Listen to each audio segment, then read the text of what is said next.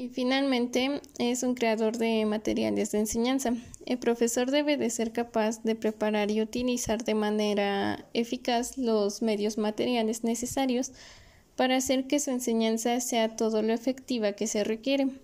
manejar los medios técnicos y utilizar los textos que demanda el programa que imparte, adaptándolos a las condiciones de su aula y de su entorno económico y social, así como de usarlos como los medios de lo que le complementan y auxilian en que su quehacer pedagógico y nunca hacer que la eficiencia del proceso dependa de la utilización de estos medios.